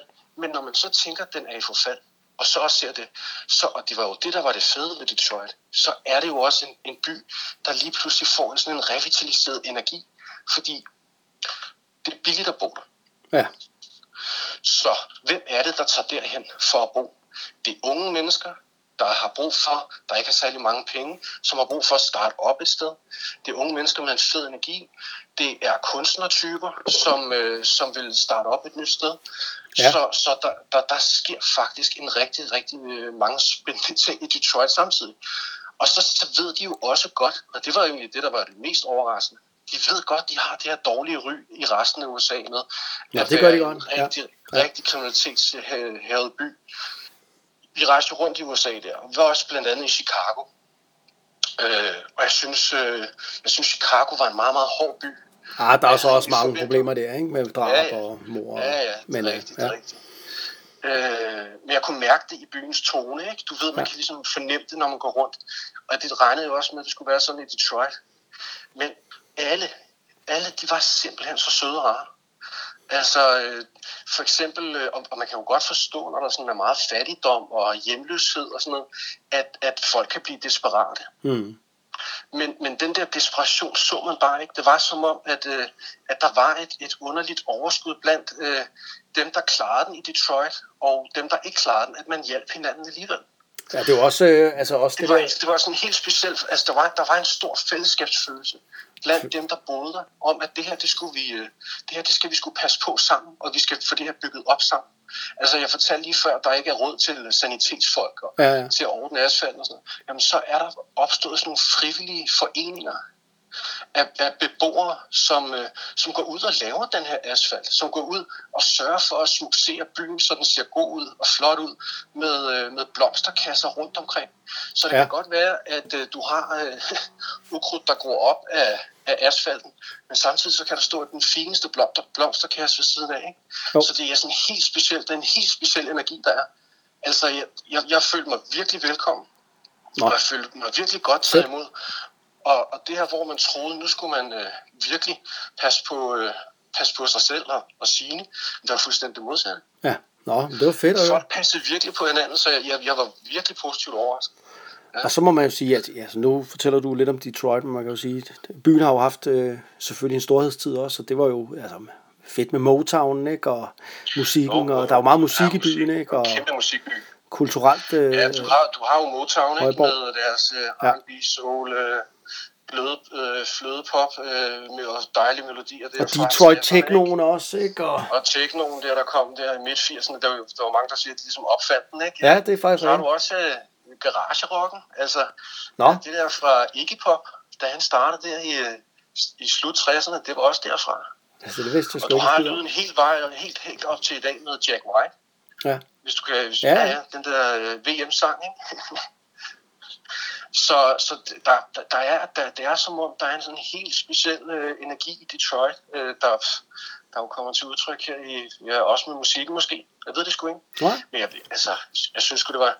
Jeg, hvis jeg skulle flytte til, øh, til USA, og de byer, jeg har besøgt, så ville øh, Detroit helt sikkert være et af de der steder, jeg sagtens kunne finde på, og der kunne jeg godt se mig selv bo. Sådan, mand. Selvom den er så forfalden med mere og sådan noget, men der er simpelthen en, sådan en, en fed energi med her. Der skal vi altså passe på det her, vi har tilbage, og vi skal bygge det op igen. Frost, Ja. du har fået snakket titis. Det er, har min søn også nogle gange. Du er grebet af den hellige ild. Du har snakket øh, kan 13 godt minutter om Detroit. Midtby, og øh, Ja, men for helvede. Ja, ja. ved du hvad, jeg... Øh, Ja, og stadion, det er jo egentlig også, jeg, var, jeg fik Nå, over til min kæreste ja. ja. til at tage hen til stadion også, så vi lige kunne se, hvad det var. Ikke? Og det ligger jo inde i selve byen. Det er jo inde i Midtown. ja. Med, øh, ja, de har prøvet at få noget i gang. det Ja. Ja, ja, virkelig. Og, det, og så har du deres baseballstadion, der ligger Ja. lige over på den anden side af vejen. Altså, det er virkelig øh, centralt, og så har du Stevie Wonder øh, øh, malerier på, ved, på de store vægfacader, ja. og ja, jamen, det, det er simpelthen, øh, det, der er en fed stemning. Og jeg kunne Fedt. godt forestille mig, at omkring det stadion ved kampdag, så er der altså bare fest. Det, det, det, Ja. ah, det kunne jeg virkelig godt tænke Så er spørgsmålet, om de har noget fest over. Det finder vi ud af lige om lidt. Men øh, Ja, når vi har hørt din analyse, ja, det er jo det. Det må du jo vente med spændt at høre. Men øh, nej, Nu, nej, nu, ikke. øh, nu skal jeg ikke lave den helt store analyse af dem. Jeg tror kraftigt, de øh, kommer i playoff. Nå, jamen, øh, nå. Jamen, øh, jeg er jeg kalder ikke... et playoff-hold. Du kalder den som playerhold lige ud af posen der. Ja, men... Jeg øh, tror, at øh, altså, jeg tror ikke så meget på Packers i år. Du. Nej, men nu er jeg jo Nej. Packers-fan, så... Øh, Ja, det ved jeg. nej, Og, øh, øh, og de kan sgu lige så godt øh, træde frem. Øh, jeg håber det. Fordi, ja, men øh, jeg tror øh, også på dem. Det vil jeg sige øh, mere end sidste år, men der skal jo heller ikke så meget til. Ja. Men øh, Nej, nej, det er rigtigt. Det er rigtigt. Men altså, hvis Stafford han kan holde sig skadesfri, ikke? det er det. Det er så det. så, så kan der lige pludselig være noget rigtig spændende der. Det er altså en fornuftig offensiv, de har gang i. Og de har jo, øh, de har jo også lavet nogle, nogle udskiftninger på defensiven, som måske kan føre til noget fornuftigt. Det må vi se lige om lidt. Øh, Ved du hvad, Frost? Det var... Øh, Du gør os klogere på det lige om lidt, jo. det ved jeg ikke, om jeg gør. Jeg har i hvert fald tænkt mig at, at sige et eller andet. Men øh, fedt, at du havde tid til at, at, øh, at være med. Og så må du... Og Øh, Bjørn, som er her lige ved siden af mig, han Ja. er med, så artig, så han ikke har sagt et kvæk. du. ja, det er ligesom det er Ruby. det. Ja, men altså... Oh, der øh, kommer et lille grønt. Nå, det er godt. Ved du hvad, øh, jeg glæder mig til, at du er tilbage i... Øh, ja, det var fedt, du lige kunne tage den her, og så held og lykke med det, og så ses vi jo bare øh, lige pludselig. Det er det, vi gør. Så jeg glæder mig til at finde ud af, hvad for et hold du så... Øh, nej, hvad for et hold, øh, ja, du trækker. Ja, ja, der er jo ikke andre. Ja, nej, nej. Så. Nej, Ronny, han var også skrevet. Ja, jeg har haft lidt problemer med Ronny i dag, men det må du jo øh, lytte dig til. Ja, han har været fræk. Nå, Har du, du, har du øh, de der fejl, der, du, du kom Ja, til at sige ja, ja, forkerte ja. ting der sidst? ja, ved du, jeg har også lavet en anden fejl. Ja. Ved du, jeg har også lavet en anden fejl, jeg har ikke sagt det endnu. Det må lytterne selv regne ud til næste gang. Jeg vil ikke sige det højt. Nu må vi se, om øh, lytterne kan lure det. Men øh, Frost, jeg bliver nødt til at sparke dig ud af røret, fordi øh, ellers når jeg jo ikke det her. Ej, Det er jo tiden, ved du. Tiden. Ja, men ved du hvad, kom i gang, kom i gang du, og så, øh, så ses vi Ja, forhåbentlig om en uge Yep. til øh, et eller andet hold, yes. Det kunne være fedt. plus, øh, plus alt det løs. Hyg. Det er godt, du. Hej du. Det var sgu godt. Og lige få snakket med min marker, Michael Frost der. Det gør det jo lidt mere spændende, når han nu er tilbage. Og så, øh, altså han kan jo snakke i 13 minutter om Detroit Midtby, hørte vi. Så øh, den er jo sikker, når man lige skal have et glas vand og lige øh, tænke sig lidt om. Og efter den glimrende ligesom, hilsen, skulle jeg til at sige, fra Frost og Stark om Detroit, jamen, så lad os da komme over til noget fodbold. Øh, lad os snakke om Detroit Lions historie. Altså, man kunne, snakke mange, man kunne snakke i mange timer om øh, Lions, fordi holdet har faktisk en ret farve historie. Øh, på trods af, at øh, historien i lange perioder har været præget af dårlige resultater og dårlig karma. Altså, man har haft mange farverige spillere gennem tiderne, og dygtige spillere. De har bare ikke lige været der samtidig. Altså, øh, Lions er et af de ældste hold i ligaen, og de fylder jo 90 år i år. Og øh, Detroit Lions store præstationer er jo, er jo helt tilbage fra før Super Bowl-æren. Altså Super Bowl kommer jo til her i 66, hvor man omdøber finalen til Super Bowl. Og siden da, der kan man sige, Lions er et af kun fire hold i NFL, som aldrig nogensinde har været i Super Bowl-finalen. Det er faktisk det eneste hold i NFC. Øhm, man kan sige, at Lions er lidt i samme bås som traditionsklubberne Cleveland Browns og New York Jets. Altså, de har sådan en lidelseshistorie. Altså, siden NFL har opfandt det her øh, begreb Super Bowl, så er de tre franchises øh, fanbaser virkelig lidt. Men lad os prøve at forklare lidt om Detroit Lions historie. Altså, de startede faktisk ud i Ohio som Portsmouth Spartans i 1930. Ohio, det er jo her, hvor øh, pro football ligesom starter op. Og øh, Portsmouth Spartans, jamen, de var faktisk rigtig gode. Og de havde en af pro footballs øh, største stjerner, Earl Dodge Clark. Han var en stor angrebsstjerne der i 30'erne. Altså han kunne både sparke og til bolden, han kunne løbe, og han kunne også kaste den. Og han var faktisk den førte quarterback i dengang i 30'erne. Øhm, ikke fordi vi skal trætte jer så meget med Portsmouth Spartans, men alligevel fordi lidt. For i 1932, der spillede man faktisk en legendarisk kamp, der kom til at have stor betydning i NFL. Der spillede man mod øh, Chicago Bears. Og begge hold var gået 6-1 i løbet af sæsonen, altså vundet 6 og tabt 1. Øh, Lions havde øh, spillet fire uafgjorte kampe også. Bears havde spillet seks uafgjorte kampe. Men altså, dengang regnede man, for at finde mester, så, så regnede man en, øh, en sejrsprocent ud, og der talte uafgjorte resultater ikke. Så når man rejste den her sejrsprocent ud, jamen, så havde de begge to den samme procent. Fordi de begge to havde øh, vundet lige så mange, som de havde tabt det. Altså, lidt sjovt er, at Green Bay Packers samme år gik 10-3-1, men øh, det giver jo så en lavere sejrsprocent. Øh, så Lions og Bears var altså øh, på toppen, og hvem var så mester? Jamen, det måtte man jo så finde ud af via en, en, en anden kamp, der skulle afgøre det her. Faktisk er det værd at nævne, at de her tider var kaotiske i NFL, fordi øh, nogle hold rejste bare fra by til by, og så spillede de kampe, og så tjente de nogle penge på dem, der dukkede op. Og det betyder, at nogle hold spillede syv kampe, andre spillede 14 kampe, og man kunne faktisk for, altså blive ved med at holde sig selv ind i kampen om at blive mester ved at bare planlægge nye kampe, fordi det var den her sejrsprocent, der talte. Men altså lige for at runde det her, i 1932, der skal Bears og Lions så spille i Chicago om, øh, hvem der skal være NFL-mester. Og det er utrolig dårligt vejr. Det sner. Øh, så kampen bliver flyttet indendørs. Og det bliver dermed den første indendørs NFL-kamp nogensinde. Øh, Banen var kun 80 yards lang. Underlaget, det var savsmuld, fordi øh, der havde været cirkus i ugen op til, så øh, man spillede på det her savsmuld. Og så må man lave nogle nye regler jo. Altså sidelinjerne, det var bander. Målene blev stillet på goal line. Og alle spil blev startet mellem hasmarksene. Hasmarks, dem der ikke ved det, det er jo de her streger, der er placeret mellem tallene på banen og sidelinjen. Ligesom så man fik bolden placeret væk fra de her bander.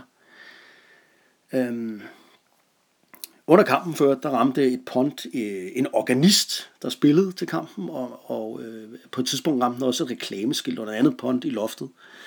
Nå, Bærs vandt den her kamp 9-0, blandt andet på en meget kontroversiel touchdown. Øh, Lions mente, de var blevet snydt, fordi øh, det her touchdown-kast blev, mente de, blev ikke kastet 5 yards bag Lions scrimmage. Sådan var reglerne engang. Man måtte kun kaste bolden, hvis man var 5 yards bag Lions scrimmage. Dommerne afviste Lions protester, og Lions tabte. Og på grund af den her kamp, jamen, så lavede NFL en masse nye øh, tiltag og regler. Altså, man synes, det var fedt med sådan en mesterskabskamp. Man øh, fik øh, flyttet målene til goal line, hvor de så stod helt til 1974 faktisk, hvor man så flyttede dem tilbage igen i endzonen. Man delte det op i to divisioner, NFL, og så gjorde man det, at man, øh, altså for at få den her titelkamp, og så gjorde man det, at man øh, brugte de her hasmarks til at placere bolden, sådan så man fik øh, et mere spændende spil. Og man lavede også sine egne regler. Før i tiden havde man spillet efter college-reglerne. Det skibede man nu. I 1934 så flytter øh, Spartans så til Detroit til et større marked og øh, bliver så omdøbt til det vi kender i dag, Detroit Lions, altså 1934. Og øh, der spiller man samme år mod Bears igen på Thanksgiving. Og det er jo blevet sådan en tradition. Altså Lions spiller jo som et øh, af de få hold på Thanksgiving hver år, og det har de gjort lige siden. Lad os spole lidt frem. Lad os spole frem til 50'erne, fordi det er det, der er det spændende for Lions, det er 50'erne. Altså i 50'erne har man øh, sin guldperiode, og man er vel egentlig Team of the Decade i 50'erne. Altså her der kommer den karismatiske quarterback Bobby Lane til Detroit. Og Lane, øh, han var altså en, noget af en stodder, både på, men også af banen. Øh, han havde sådan en linebackers mentalitet, altså han, var, han elskede at drikke, og øh, har ofte bruset til kampene. Han kunne finde på at drikke i pauserne. Han har voldsomt temperament, og altså, var frygtet af både venner og fjender, men altså også respekteret. Og han var så den her quarterback, som øh, førte holdet til, til sejre der i 50'erne, sammen med running back Doug Walker. Og øh, meget kendte navne øh, selv den dag i dag. Øh, man vinder øh, tre mesterskaber, NFL-titler der i 50'erne. Alle sammen over Cleveland Browns ført. Og så er man faktisk i en fjerde finale, hvor man taber til, øh, ja, du gætter det nok, Cleveland Browns. Øh, så man kan godt sige, at Lions var noget dynasti øh, i, i 60'erne. Og også øh, i starten af 60'erne, der, øh, der viser man også lidt med, øh, altså har man jo spillere som Dick Night Train Lane, som den her fantastiske brutale cornerback, som altid gik efter hovedet på modstanderne og lavede en masse frygtelige knockouts og close lines, og, øh, som er i dag er Hall of Fame. Og det måtte man jo dengang. Så øh, fuldstændig fantastisk og også meget frygtet spiller. I 1964, der kører, køber Ford-familien, altså de her, altså vi kender jo Ford-familien for øh, altså bilen Ford, General Motors, altså William Clay Ford køber i 1964 Detroit Lions. Og øh, den her magtfulde Ford-familie øh, har så ejet holdet siden. Og øh, de næste 20 år, der fra 64 og frem, jamen der er Lions der okay, men man kommer kun i slutspillet en enkelt gang, og der taber man faktisk.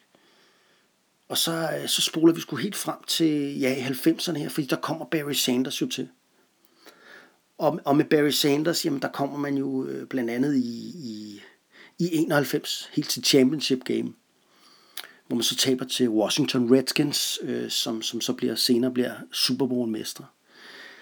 Men også i slutspillet der i 93, 94, 95, 97. Men man ryger ud med det samme, og faktisk så er det sådan, at Lions ikke har vundet en slutspilskamp siden, hold fast, 1991. Øh, man har faktisk tabt otte slutspilskampe i træk. Altså 29 år siden man sidst vandt i slutspillet, og man har faktisk ikke vundet sin, øh, sin division siden 1993. Og efter de der øh, ja, 90'er, hvor Barry Sanders ligesom viser lidt tænder, og Lions viser lidt tænder, men altså som sagt, når man så kommer af slutspillet ud, jamen så kommer de her fuldstændig ligesom forbandelse over holdet fra 2001 til 2010, hvor Lions var helt til grin. Altså, de skiftede træner, som vi andre skiftede underbukser, og øh, draftede elendigt. De vandt 39 kampe på 10 år. To gange gik man 2-14.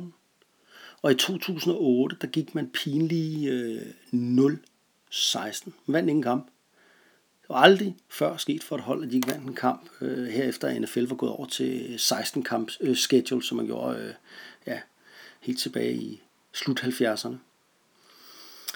Så fra 2010 til, til nu, der kan man sige, der har man været re- lidt relevant i nogle perioder. De mest takket være især Matthew Stafford, den her quarterback, vi skal snakke om lige om lidt. Og, øh, og den her monster receiver, der hedder Calvin Johnson. som blev kaldt Megatron for Transformers, hvis nogen ved, kender til det. Øh, som nu ikke er øh, hos Lions mere, han har trukket sig tilbage, men Stafford er der jo stadig, og øh, det var Lions øh, historie på sådan en øh, speedknap, og øh, lad os komme over og høre lidt om holdet nu. Matt Patricia, som øh, træneren hedder i, i Lions, han er, han er under stor pres. Altså i 2019, der gik man jo 3-12-1, altså vandt kun tre kampe, øh, og tabte 12, og jeg spillede en uafgjort, og man endte 0-6 i divisionen, altså man vandt ingen divisionskamp. Øh, rigtig, rigtig skidt for, for Lions. Øh, og det startede jo ellers skide godt. Altså på angrebet spillede man fantastisk godt fodbold. Øh, man havde installeret et nyt West Coast offense, og øh, det øh, var Matthew Stafford, quarterbacken, god til at forvalte. Og lige indtil han blev skadet. Og øh, ja, da han blev skadet, så var man færdig. Man havde ikke en ordentlig backup til ham. Og så, øh, ja, man tabte de, andre, de otte kampe, han ikke var med i. Øh, angrebet var godt og har stort talent. Øh, forsvaret derimod, og det er jo ellers Matt Patricias øh, område. Han er jo en, defensiv, hvad hedder, en forsvarsminded head coach. Øh, det var det, det forsvar fuldstændig impotent. Det var en katastrofe. Altså Lions, Lions tillod at holde fast 6.406 yards. Det er, var meget tæt på det dårligste output i Lions øh, 90-årige historie. Kun overgået af den der 2008 hold, der gik 0-16. Så dårligt var det. Altså, øh, forsvaret var det anden dårligste i ligaen. To det aller dårligste mod kastet. Man lavede stort set ingen sacks, og øh, man lavede kun syv interceptions hele året. Absolut det dårligste. Veteran quarterback øh, Matthew Stafford, han er blevet sin rygskade kvidt, og øh, han er altså omgivet af nogle gode våben. Og han har også fået noget hjælp i draften, som gør, at jeg tror på, at øh, det bliver sjovt at være Lions-fan igen. Altså, øh, Stafford kan alt. Øh, han er meget undervurderet, og det har han stort set været i hans karriere. Han er faktisk en stor leder, der, kan, der bærer det her hold. Og øh, han har også vist før, at skader ikke har været et problem. Øh, før tiden var han faktisk en vild, vild, vild, vild gunslinger, eller Brett Favre, men det er han altså ikke længere. Han har, han har styr på tingene, og der er det vigtigste her, det er jo nok, at man har fundet en backup. Så hvis han skulle gå i stykker, så har man en erfaren backup nu i, i den her Chase Daniels, som kommer fra Chiefs. Og så er der jo det her running game. Altså, man har draftet DeAndre Swift øh, i anden runde i år. Og øh, han kommer til at dele carries med ham her, Carrion Johnson, som også er en god spiller, når han er rask. Altså Swift her, han er kompakt, øh, tæt bygget, og så er han bare totalt eksplosiv i open field.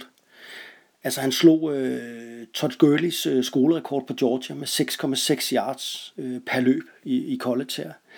Og så er han, han er sådan en big play spiller både som receiver og, øh, og runner, og øh, jeg for, forventer, at DeAndre Swift starter som, øh, som den her running back.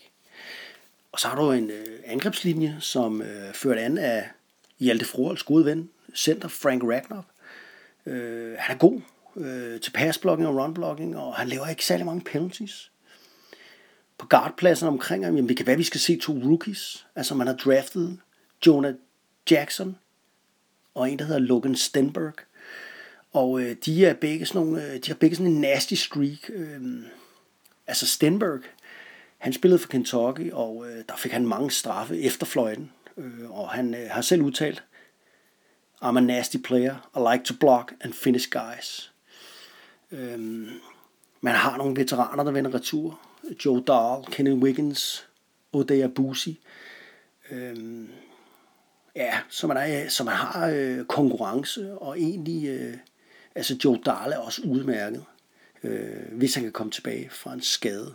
Så de skal kæmpe, øh, de her navne, om, om guard-positionerne.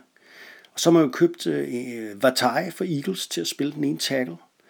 Og nu må vi se. Altså, han har ikke været fulltime starter før, og øh, har haft nogle problemer mod øh, gode edge rushers, edge rushers så, man altså, han er en stor øh, forstærkning mod løbespillet. Og den sidste tackle, altså Tyler øh, Decker, jamen han er, han er udmærket, eller Taylor Decker, han er udmærket. Så en god, solid o-line. Altså hvor man godt kunne oppe, det er, det er på tight end position, altså der har man TJ Hockenstein, som draftede utrolig højt sidste år. Og så købte man jo Jesse James for Steelers. Og Hockenstein, øh, ja, han skuffede meget fælt. Altså det gjorde han. Og Jesse James, han var helt væk. total bust. Øh, men altså, begge spiller for genvalg i år, og, øh, og man satser øh, på, at, øh, at de kan løfte spillet. Og så er vi receiver-positionen. Der starter vi jo Kenny Golliday. super spiller for day one for Lions. Altså bedre, end man nogensinde havde turde håbe på egentlig. Øh, og han førte jo fuldstændig urealistiske liga ind i touchdown catches, altså sidste år med 11. Helt utroligt, når man tænker på, at Stafford ikke var der meget tid. Han har sikre hænder, og han er øh, rigtig god i trafik. Og så har man veteranen Marvin Jones Jr., øh, som øh, er også skide sej. Sikre hænder og et red zone våben. Han greb faktisk ni touchdowns sidste år. Og så har man lille øh, Danny Amendola, også en veteran. Sådan en lille spiff for receiver, som kender sin rolle og øh, griber mange bolde under neden. Altså tre gode starters. Øh, så har man så ikke så meget backups, men øh, alt i alt et rigtig godt offense, som, øh, som ser bedre ud på quarterback og running back og Ola end sidste år. Uh, jeg tror virkelig på det her offense i år 2 af Daryl Bevels system forsvaret, så var så piv ringe sidste år, øh, altså, der kan man sige, der kommer til at ske rigtig meget. Vi kan godt regne med måske 6-7 øh, nye starter, og det, det, er jo, det er jo tiltrængt. Altså, noget af problemet var også Matt Patricias system. Altså, han bruger ofte 5, 6, 7 forsvars, øh, hvad hedder det, defensive backs på banen ad gangen. Og, øh, og det er meget komplekst, og til tider så virkede det som om, at øh, spillerne var meget forvirrede. Øh, ja, man blitzer sjældent i det her system, men man, man prøver at forvirre øh, quarterbacksene med avanceret coverage, og øh, det er ikke altid, det virker. Men øh, lad, lad os nu se. Man har hentet en masse spillere ind, og øh, også nogen, der bør kunne spille det her system. Øh, man har blandt andet hentet en stor nose tackle, Danny Shelton ind for Pats, altså for Patriots. Og øh, helt til D-line, altså Danny Shelton, Nick Williams og Deshaun Hand, jamen det er sådan tre stabile, gode folk. Men altså ikke nogen, der løser Lions passersproblemer. Der har man jo så endt Trey Flowers, som også kom fra Patriots, og som kender Matt Patricia's system, for Matt Patricia var jo defensive koordinator i New England Patriots en del år inden han kom til Lions. Og øh, Flowers, jamen han er bare en fremragende spiller, altså en ustoppelig motor fremragende mod løbet, og så, og så kan han pass rush. Altså jeg forventer over 10 6 af ham i år. Man har de her Okvara-brødre. Man tog Julian Okvara i tredje runde i årets draft. De minder fuldstændig om hinanden, altså Julian og Romeo Okvara. Sådan nogle edge rushers, øh, øh, langlemmede folk, som man kan skifte ud mellem. Man har øh, købt Jamie Collins, også for Patriots.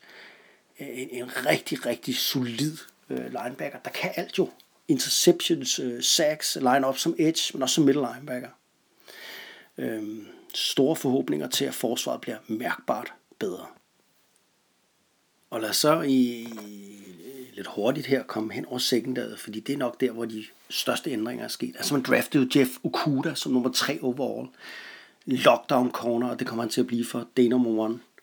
Altså Patricia er helt vild med Okudas øh, fodboldforståelse og arbejdsmoral en god tekniker, der elsker at takle og spille pres øh, bag, altså op i ansigtet på receiverne.